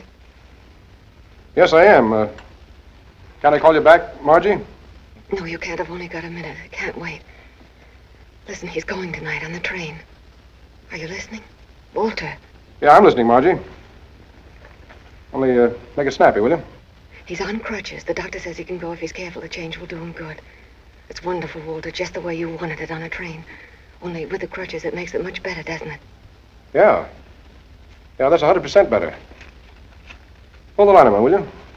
Keith, suppose I join you in your office. That's all right. I'll wait. Only tell her not to take all day. Yeah. Pretty It's like, rude, it's like, but- come on, man. I'm trying. I'm trying to tell you that I'm trying to have a private conversation. And I want you to leave. Yeah, and he's even like, I'm not even trying to be like it's with a you know a customer, which would have been a good move. Like, yeah, excuse me, I'm trying to sell this, but Yeah. he, but he doesn't care. He's like, I want to make him plenty of money. I can do what I want. And even if it's with a woman, like, yeah, she sounds sleazy to begin with. He keeps like disparaging his taste in women. I think. I think it was because they play it throughout the film, and especially towards the end, you see it is like that they had such a very close relationship, and it, it was Absolutely, very like mentor, closer than you'd think, Dan. like a father mentor relationship. Um, Yes. As much as that, you know, Neff describes him as a curmudgeon, and and not a lot of people like him. Is you find throughout the film that you know he always kind of sticks by Robinson, always kind of sticks by him. So And that was uh, one of the other differences from novel to this was that Barton was a little softer around the edges. I think he was just kind of a, a grizzled piece of shit in the book completely. uh, There wasn't that heart to heart that was so essential in this. Otherwise, it's just like, who's this annoying guy who never has a match? yeah, but He's talking the little man about- inside him. yeah, and he's it takes a Pepto Bismol or something. Yeah, Neff's tied in in the back seat. Plan's good to go. He's in his navy suit. We head to the tracks, and they pull a certain way, and, and Mr. Dietrichson is like, "Hey, what are you doing? This isn't the whoa!" And we just stay on Phyllis's face, which is great, as presumably Neff is snapping his neck, right? yeah. He's like he's snapping or strangling some some type of neck related death. Exactly. Yes, the guy make it look good for the train. Yes. So all is well. Neff heads on the train. He, he keeps his head down, and, and Phyllis handles all the particulars and gets him on the train. All is looking good. He heads to the back of that comfortable looking train, very homely looking. You know, there's like blinds on it. Oh yeah, I mean, well, this is like golden age of uh, still of uh, trains. I mean, that was such Absolutely. a Never high better. Point. Yeah, life of luxury. And who should be there but Dan's old friend, Mr. Yep, Jackson, Mis- Mr. Jackson. played by Porter Hall. My name's Jackson. I'm going all the way to Medford, Medford, Oregon. Uh-huh. Uh huh. Yeah, what a- what a what a just like a it's like the perfect worm kind of guy. And he's just like, oh, you know, I'm so and so. I'm Yeah. from Medford, Oregon, and Perfect Yeah, I- wrench in the works. Like everything's Exactly. going well, and here's this motherfucker from Oregon just be- being nice and helpful. super talkative, super in your like he's just like up in your business kind of guy. Like the exact opposite of what you want. You Have want you ridden a lot of trains, Dan? I thought about that. That, that, that thought I was, I was thinking about that. I I mean. I'm a big train guy. I, I mostly refuse to fly if it's in the country. I don't. It's not worth it. Um, Really? yeah, I when I lived in Portland and when I would come back to Connecticut to visit home, I would take a train. It would take like three, four days. But wow. I, but I loved it, and I would just say that there's a Mr. Jackson on every single one of these trains. You, Oh, yeah. that guy is very real. He's timeless. There's always someone talking to you. I mean- I mean, I, I, you hear this on planes too, but that you go to like a one of the viewing cars, the relaxation cars. You're just trying to read a book and look, and someone's right next to you, going on and on. It's, Where are you from? You know, where Yep. you going? And of course, I'm from somewhere interesting, so everyone talks to me. Yep. You're Gentleman Joey. Ooh. Yeah, exactly. I'm a Um, gentleman, and I put up with it. I like trains, and I have been on a fair amount, but it's been a while. It's been a while since I've been on a train. I mean, and you could even argue, like, I mean, like a subway. Like, I've been, you know, on subways a bunch too, but like, that's still a train. But uh, Sure. as far as like cross country trains, counts. it's- yeah, not as much. Um, but I like them. I'm, I'm a fan. Last train I took was to Chicago last in January of 2020, Oh, okay, pre pandemic. that's cool. Yeah, it was a good time. Did my first sleeper car on the way back, and I loved it. was like one of those like bunks where everybody's in bunks and Well, on the way there, I'm like, I forgot that I'm third at that time 35, and was like, oh yeah, I can't do the just sitting anymore. I'm, I'm not a 20 year old. yeah. Get a sleeper car, and it was so worth it and magical. And the time goes by so much faster too. 'cause- It, it went by too fast uh, Yeah. compared to the other way when there was uh, just people up until three, four in the morning, and they would not shut the fuck up. And you're just looking at these like people that work at, on the train, and you're just like, you guys gonna say anything? They're like, you're not a sleeper car, you're nobody. Oh, when the man. sleeper car, everything changed. The fluff in my pillows, it was incredible. yeah, game, Shout game out to trains. changer. game changer. Just like the game change of we murdered a man and we've successfully, or so we think, did the cover up. The Neff gets Mr. Jackson to go grab his cigars, I believe. Mhm. Yes, exactly. And he's Said like, it ah, I about got a it. cigar right here. Here you go. And he's like, no, no, no. I need my particular cigars. So it's a cigarette. So he, Cigarette, offered, yes. yeah, he offers him cigarettes. Said, no, I only smoke cigars. Yeah, Yes. Which, perfect excuse. exactly. I'm with yeah, it, the wor- it same. works. I'll turn down a c- cigarette any day of the week. Stogie, I might listen to you. Yeah, So he says, "Could you please go get him all the way in the back?" And so he heads there, and he's like, "All right, now's the time to throw the crutches and jump off Jump this off. 15 mile per hour moving Yep. train." yeah. Fortunately, it was going only fifty miles an hour. So Phyllis is there. She f- flashes the lights. Also, earlier before she kills uh, Mr. Dietrichson, she does a horn honk, and he's like, "Why are you honking the horn?" That was a good time. Yeah, that was the honk. the, the, sig- the signal to signal like that it's okay to snap his neck. But that was just a nice touch because usually you hear like a horn honk and it's like alone and it's a nice signal, but it's never the guy who's about to get killed being like, "What are you doing? That's for me." Oh yeah, I mean that the, the entire plot is great. Like as far as like the the murder plot and the, and the design of it, it's just that whole sequence is is is just really good. Absolutely, and I- again, I love how they just stayed on Phyllis's face. You know, his way around these codes, but sometimes Yeah. you get such brilliant things out of it. And there's so many good reveals too. Like even when he goes out to smoke and there's Mr. Jackson, like oh, uh, Wilder's a master of revelations. It's great. Yes. and, and suspense. So we did it. We go, and the car doesn't start, which was actually based off of a s uh, because Billy Wilder one day after a shooting day couldn't get his car to start, and he was like, "I'm throwing this in. I love real life." What a great idea. Yeah, and It it's, is, it is really good. Yeah. it 'cause is, you're- yeah. Your whole it time feels you're the like, suspense. yeah, you're like, come on. And, but, you know, it's like, come on, but it's enough where he's just like, here, let me try, and it works. Like where it's like, Yeah. okay, it's just everyone's nervous. Right. He just killed someone. You know, even though it's as we later learned, Phyllis, it's not her first rodeo, No. murder rodeo at all. Been there, been there, done that. Ah, exactly. She got a fucking t-shirt, damn. so we meet Mr. Norton, who's played by Richard Gaines. He runs the insurance company, and he says, "I think this is a suicide." But Key says, "Nah, there's no way." And at first, it seems like he has no suspicions. He believes it, and you know, McMurray's like, "I felt like you were on our side. You're you're playing for us. We love you, old boy." Yeah, because again, because he, he loves him, he sticks by Neff you know, Yes. all, all the way. And yeah, so it's like yeah, it's almost like he, he- he's working for me because he kn- he's he's helping us out. But then his little man, who uh, he's had for 26 years, he said, which caught me off guard at first. because It's a it's long like, time. is this man 26 years old? But no, that's just how long he's been in insurance. And it's like, he didn't have a, a, a conscience or that little thing nagging away at him until he started working in insurance. That's interesting. That little uh, in- investigator or inquisitor w- Yes. wasn't there before them. Little man of yours is acting up again, huh? There's something wrong with the Dietrichson case. Why, because he didn't file a claim? Maybe he just didn't have time. Maybe he just didn't know that he was insured. No, no, that couldn't be it. Uh, you delivered the policy to him personally, didn't you? Yeah. You got his check. Sure I did. Got any bicarbonate of soda? No, I haven't. Walter, I've been living with this little man for 26 years. He's never failed me yet. There's got to be something wrong. Well, maybe Norton was right. Maybe it was suicide. No, not suicide. But not an accident either. But I love every time he refers to the little man. Bart, I mean, all the, the full Barton Keys character is just perfect. Like, it, out of all the characters, it's just so fully realized. Even though it's just, a, I don't want to say a bit part because it is there enough, but it's small, but it's great. It's so yeah, and fully Ed- Edward G. realized. Robinson's just great too. Like he's just such Absolutely. a good, it's such a perfect actor for that role anyway. So it's Yeah, and just- him and it- it McMurray. works. I mean, you really believe that. Talk about chemistry. Those two, Yeah. you just really believe that friend fatherly relationship. mentor. Yeah, but he, eventually his little man says, "I don't know. I think Phyllis might be in on this. I think she's having an affair. He's not quite sure with who yet. Nino is a possibility, so he says we're gonna hold off on this. I think we're gonna we're not gonna pay this accidental death clause. Yeah, because yeah, because she was good at the settlement. She and she made a whole thing because they they bring they brought her They in to bring her in. interview Yes, and uh, and she basically does a really good job of acting. I'm just saying like how she's got the the mourning veil over Yes. her her Like, I eyes can't and bel- I can't over her believe- wig. yeah I can't believe you would think about this blah blah blah. It's like I don't care about money you know blah blah blah. Yeah, she didn't even know that there was Yeah. that clause, quote unquote. yeah. And there's some glances exchanged between her and, and Neff that are wonderful. Yes. And so uh, Norton's not convinced, or Barton's not convinced, pardon me. And he says, I'm going to look into this one. Even though Neff is like, oh boy, please just drop it. We're just, we're just trying to enjoy ourselves. We're laying low. We're going to the grocery store, sometimes with cool sunglasses. yes. She does have some great sunglasses when they go to the, the grocery store. That one sequence, yeah. so Barton Keys is going to be looking for proof. And then we also, we get a little more Lola, who is played by Jean Heather. And she does a great job. I really like Lola. in Yeah, this I, one. li- I like Lola.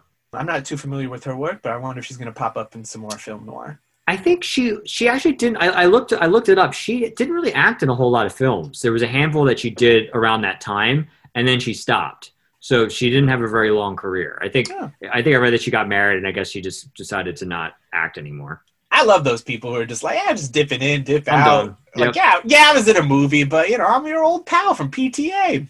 Yep. Well, yeah, exactly. And also, like when you do a double a movie like Double Demi, it's hard to like where do you go from like like where do you go from there? You know, it's such a good movie. Absolutely, yeah. it's almost like working- going out going out on a high note like George Costanza.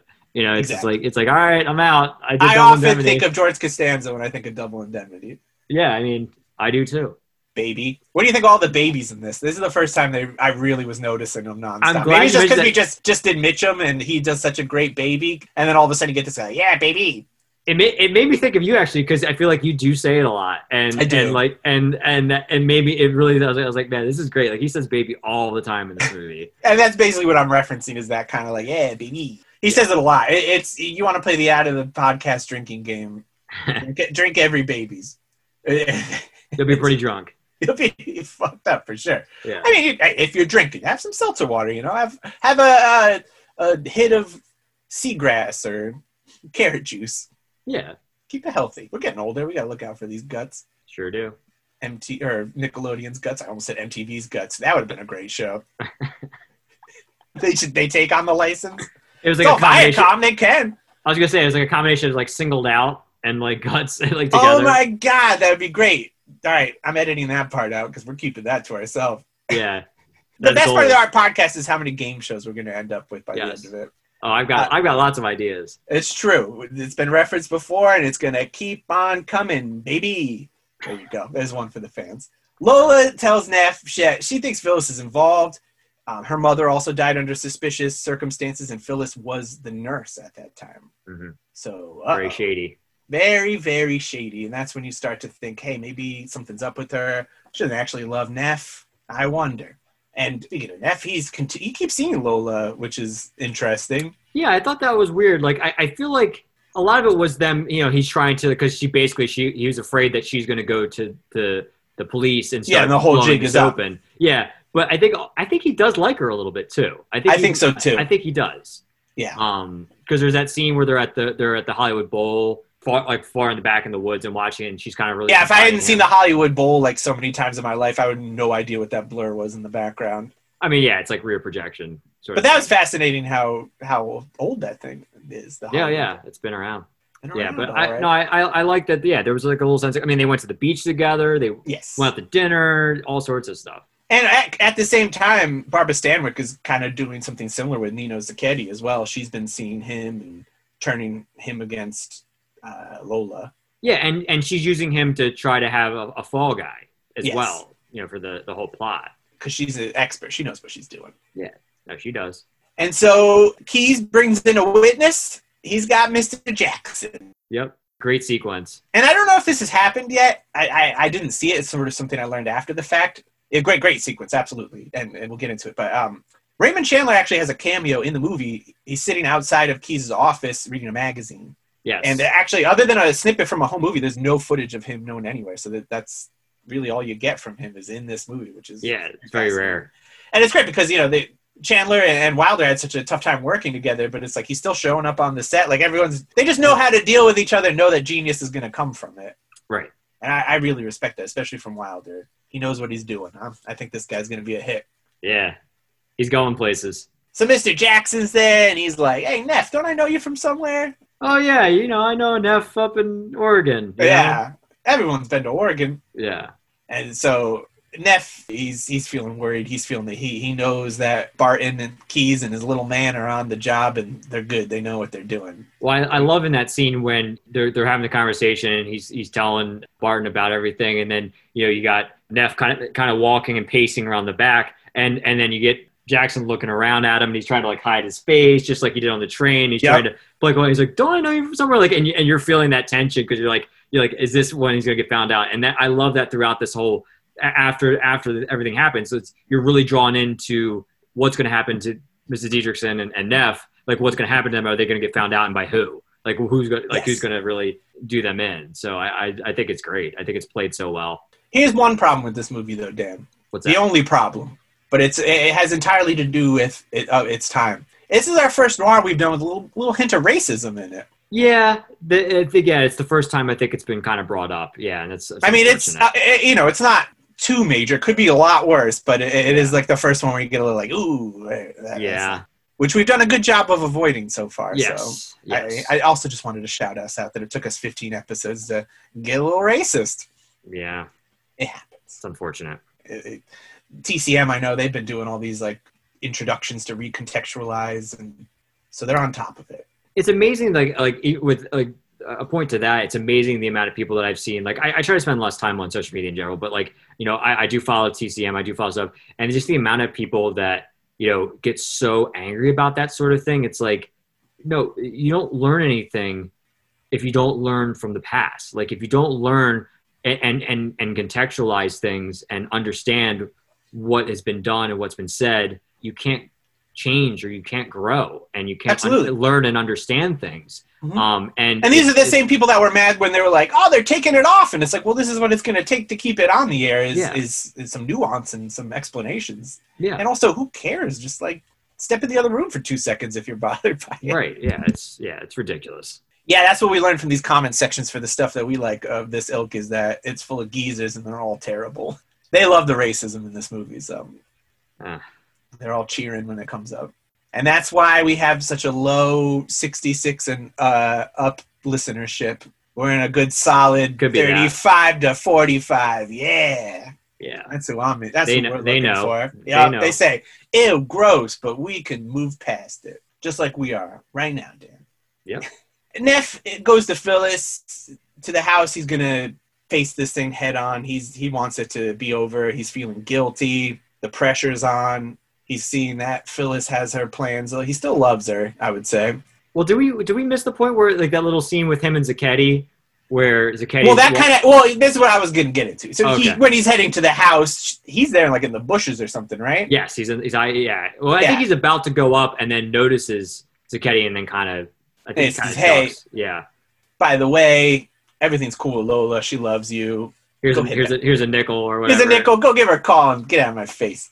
He's like, oh, he's like, no, why don't you go buy an ice cream? like he tries to throw it back up. Like that whole sequence is great. He's like, no, you idiot, just go go. He's like, I don't know why Lola likes you. Just get out of here. I I know, I know. Lola likes him. Nito's so cool. Like, what a cool thing to say. Like, hey, go get your ice cream. Like, Yeah, Nito he's, he's rules. got some good lines, but he's a hothead though. like, sorry, Fred McMurray. This is your first go round at being a cool guy, baby. But this is how it's done. He's like, let me show you how to be Zucchetti cool. gets it done. I'll tell you, I'll tell you, go get an ice cream. That's how you do it. it. it's so cool. Keep your nickel and buy yourself an ice cream cone. Also, we froze a little bit there, so I wonder if we were talking over each other. This is gonna be a fun listen in the edit, Dan. This one.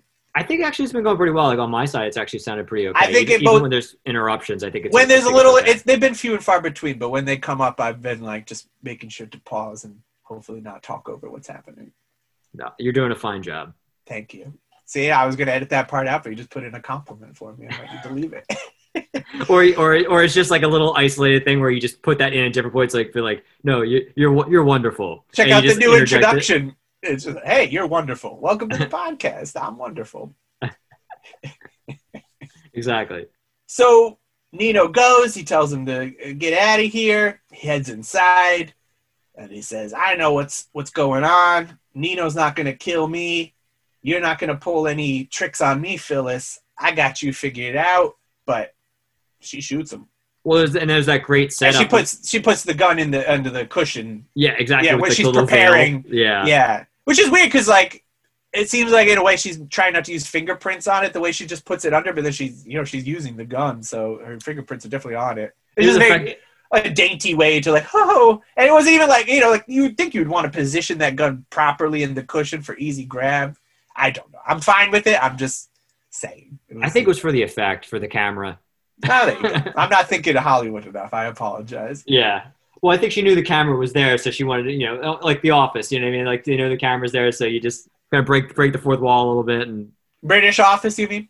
yeah, whichever whichever one, whichever one you'd like. Yeah, whatever your mileage uh, can take. That's a good question for me. I don't even know anymore. so she shoots him. That's when she's like, oh, by the way, now that I've just shot you and I'm ready to kill you because he says, yeah, go ahead, shoot me again, but there's no second shot. And she Can't do says, I-, I never thought I even loved you until a-, a minute ago when I couldn't fire that second shot. Why didn't you shoot again, baby?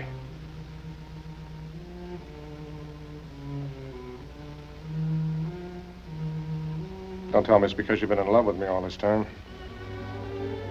No, I never loved you, Walter, not you or anybody else. I'm rotten to the heart. I used you just as you said. That's all you ever meant to me. Until a minute ago. When I couldn't fire that second shot. I never thought that could happen to me. Sorry, baby, I'm not buying. I'm not asking you to buy. Just hold me close. It's like Do you yeah, believe- right. Do you No. believe that, Dan? I feel like she never loved him to begin with. Never. No, no way. And that's No what I way. like about this movie. That there's really no question about it. Like she is just rotten to the core. Yeah, and it's very like like you said, it's very it's very un it's it's very subtle in a way. Like she plays it so well where you don't know that. Like throughout most of the film, like you do believe or led to believe throughout the film that she really loves Neff and wants to yeah, and wants that her to get- husband's like yeah. super abusive. Right, and then she's ready because yeah, he won't let her. It gets mad when she buys hats. Like he's just very, just like verbally And, he's, abusive and, of her. and he did seem a little prickly. So you know when Yeah. we do meet him the, the couple times, so it it, he, it seems he- believable. it, Yeah, yeah, it, it seems believable, but it might just be that he's just a dick, and yeah, that was on you for marrying him. right. But yes, I, I I don't think she really felt love for anybody. no, usually these things i mean there is money involved with the crime but it, it doesn't seem like that this is as greedy you know because he's the one that brought up double indemnity Right, exactly. Yeah, and that came a little bit later too. I mean, they were. I think he was already kind of ready to do.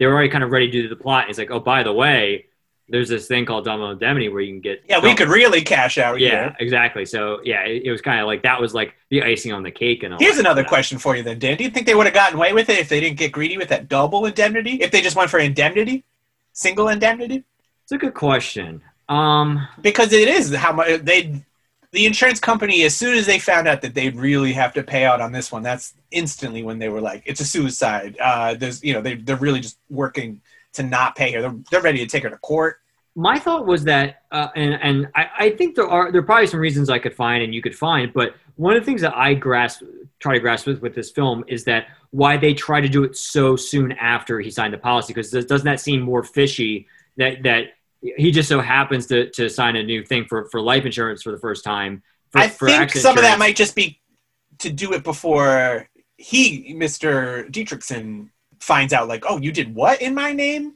right. you know, like find out how what the policies are, you know, because eventually they have to send him paperwork because they Yeah. they even have him sign it and her they say, hey, you send a check for the auto auto insurance, your name's on the policy, so you know that way there's not too much suspicion as far as that goes, but you know clearly there's suspicion. But then again, he made the checkout just to the Pacific All Risk, and he didn't say what it was for. And then he mentions that in the in the uh, the voiceover, so it like it could be for anything. So he Right. had no Well, I just- knowledge. but I mean, like I don't know if they're sending receipts or anything like that. I'm sure he's going to read his mail at one point and is like, I paid for what, you know. I when could they see email that on the receipt, you know, Exactly. I could see that part being speeding it up a little bit, but I Okay. agree. It- It's it's I, but it's too fast even still. exactly. It seems Why don't very you just very take his mail and suspicious. hide it or something? It, you know, Yeah, they just they they didn't take enough time to really think it out. But I mean, Right. if you do, I guess you don't have a movie. So there you go. That's true. So she says, "Hey, I love you. I'm not gonna fire that second shot. Come in for a nice, good old Phyllis bear hug." Yep. And then we hear Goodbye, baby. that's the postman ringing twice, right? Bang bang! Shout It out sure to is. James M. Kane. He loves that joke. The estate is cracking up over here. They Been love waiting this for stuff. it. So now we cut back to the present, which eh, that's a fun thing with these Wilder ones. You know, you, you get to come back to the present after a whole voiceover from the past, also the present. Speaking of the past, probably. Um, Where are we now? I don't know. Yeah. I, I, I've lost and you track of see, where we are. you see so much more blood on his shoulder, and he's like, "All right, I think we're all set." But it turns out that we're not all set. The janitor called Barton Keys and said, "This guy's bleeding all over the place. I'm just a janitor. You're not paying." He probably called and said, "Hey, you're gonna give me a bonus for cleaning up Yeah. his blood, right?" Come, come get your dude. And then Barton Keys was like, "Bonus! I'll be there immediately." yeah. He, he heads over there. and They say, "How long have you been listening?" He says, "Long enough." Do you think that was the first time that line was ever used? No, I don't think so. I'm, I'm curious to know who did it first. I could see it just because this is such a famous and oft copied movie that. I Could feel like it had to have been somewhere before that, though. well, we're gonna look into that one and we'll Yeah. get back to you. I hope it's the first time. Be Um, cool. And so Neff is like, "Well, I'm gonna head to Mexico. I just was, you know, letting you know what was going on. See you later." But he's lost too much blood. He shouldn't Yeah. have spent all of his time, hour forty, telling us about a movie. Yeah. And he's not gonna make it. Pulls out a cigarette, and this time you get Barton Keys lighting the cigarette, lighting the match, which As is they wait for the ambulance to come. Yeah. very very cool. I Great like ending. that. I love that switcheroo. It is a great ending to a great movie. Yes. Now that ending in the in the novel and actually was filmed. Mhm. There was a gas chamber. scene Yes. That would I believe came immediately after the end. Yes. Bleeds yes. out, and then you show him in the gas chamber, Yes. and that was a, a big part of what the the Hayes Code had an issue with. Yes. Correct. It was pretty uh, gruesome. As, Right. as I said, the footage and sound elements are unfortunately lost, but there still are some production stills that exist, Mhm. and, and we will show you some in our social media. Yes. And despite having to pay hundred thousand dollars for McMurray, Stanwyck, and Robinson, and some money for the writing, and he took a, a little bit of money for himself, he still came in under budget, under a million. That's So that's good. that's damn good. I think before I before I forget, I would like to mention that there was uh, a whole litigation issue with a uh, a low lower budget B film noir called Single Indemnity, Single Indemnity, uh, starring Anne Savage. Oh Uh, wow! I just made that joke too. Yes, no, it exists. Um, it, it came out in 1945, or it was it was done by 1945. It stars uh, Ann Savage and Hugh Beaumont of Leave It to Beaver fame, the dad on Yes. Leave It to Beaver. But uh, they got in all kinds of trouble because they were basically trying to. Co- it was basically like a copycat, uh, and they were trying to cash in. Even in like the late 70s, you know, everybody was trying to cash in on Star Wars. Like the same type of idea with like imagine like you know a movie like Double Indemnity, and then they got like a small Poverty Row company. I forget which uh, company did that, but I don't think I don't even know if that movie was ever actually released because of it. I don't I don't Oh, wow. think it was. Um, just because it got so ca- caught up in the uh, legality of it. Let me see if I can find it. I mean, you could do loose inspirations, but when you're just straight up going single indemnity, you So, are uh, asking for it. So here's what happened. So it, it was released by PRC, uh, which is the same company that released Detour, and that, That and you also explains get you also Ann get Ann- Ann Savage. Savage. They had, what happened was they actually had to change the title. That's what it was. Oh, So, they, Okay, so they changed it from Single Indemnity to Apology for Murder. it's a great name, way better. Yes, and I, I really want to see it. I think it's hard to They come definitely by, but but I, I would upgraded love there. to see it. Hopefully, we'll we'll catch it at some point and down the line, either a re-release or we're gonna find it. Yeah, I mean, I I love it just to see another uh, Ann Savage. I I I, I haven't. We really always seen need much more else. Ann Savage. Yeah, I haven't seen much else besides Detour, so I'd I'd, I'd like to see it. We're, we're gonna find you another Ann Savage down the line. It might be this, or we might be apologizing for another type of murder. Yes, or apologizing for something else.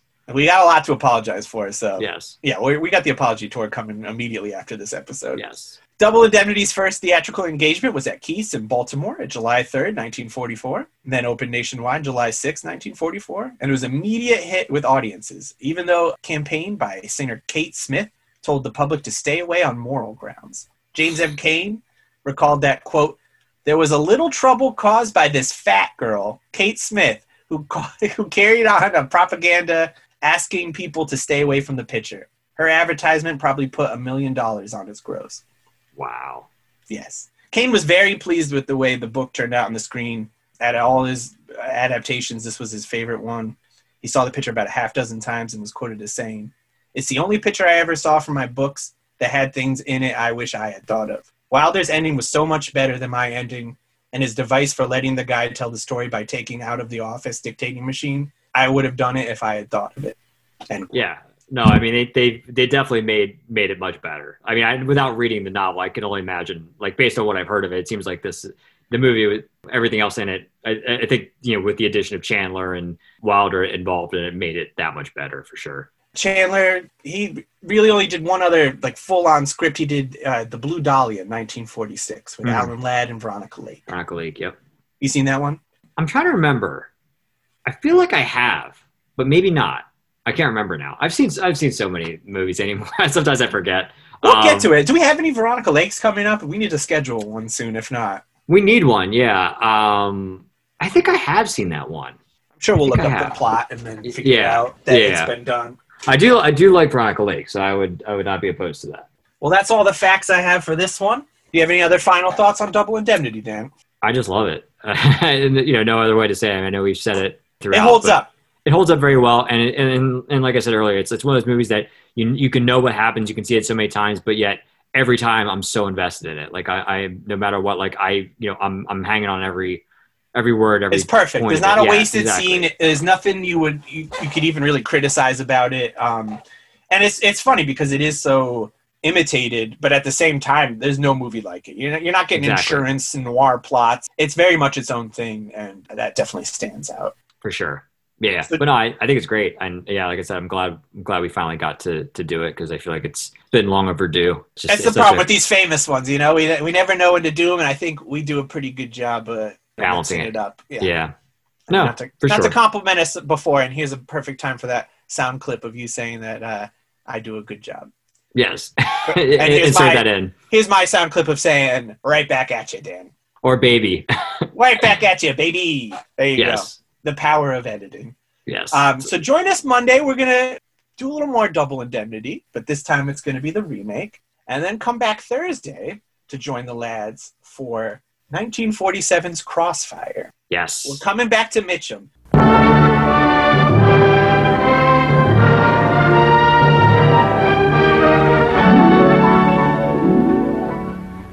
ladies and gentlemen of the motion picture going public, I want to tell you about a film we've just completed called Crossfire, which will be in this theater very soon.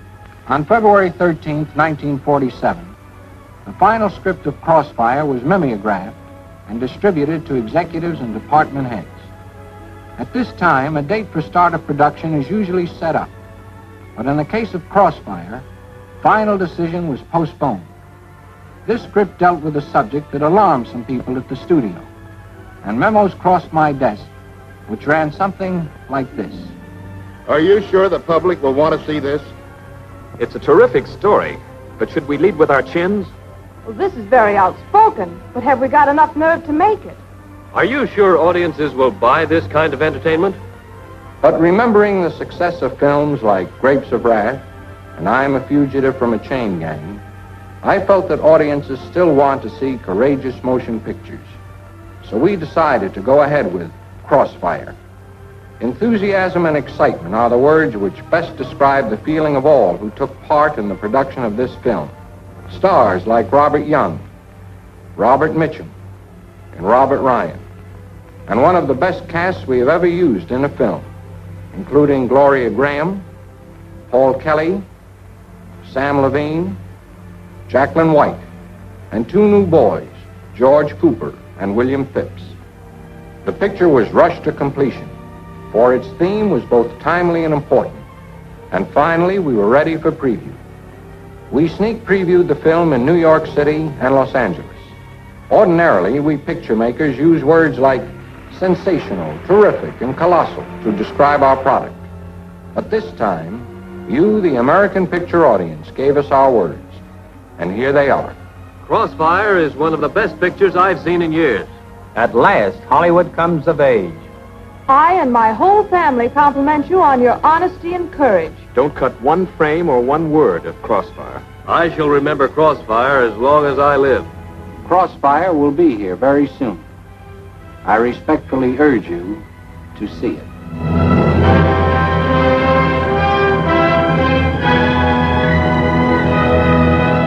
This movie just came out from Warner Archive. I think you and I have had it like a week before we finally get to review this. I worked out too that we scheduled it and it came in time. I was wondering. if I that was nervous good. about it, to be honest. I was too. I thought it was Yeah. going to get bumped, and I almo- I was almost ready to bump it up just to get to it this week. But I'm glad we didn't. Fun thing about the the spine of this is it says Crossfire parentheses 1947. That's how I was able to just pull the year so quickly. I didn't even look at that. It's just, it's interesting. I didn't. I, I got I got the Blu-ray, but I didn't look at the spine of I it. don't know why it says that. Possibly by the time we get to that episode, I'll have an answer for you.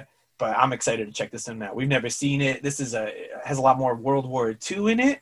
Yep. And um, uh, also- Star-studded cast. And speaking of racism, we got a little anti-Semitism in this one, Yeah. but it's a battle against it.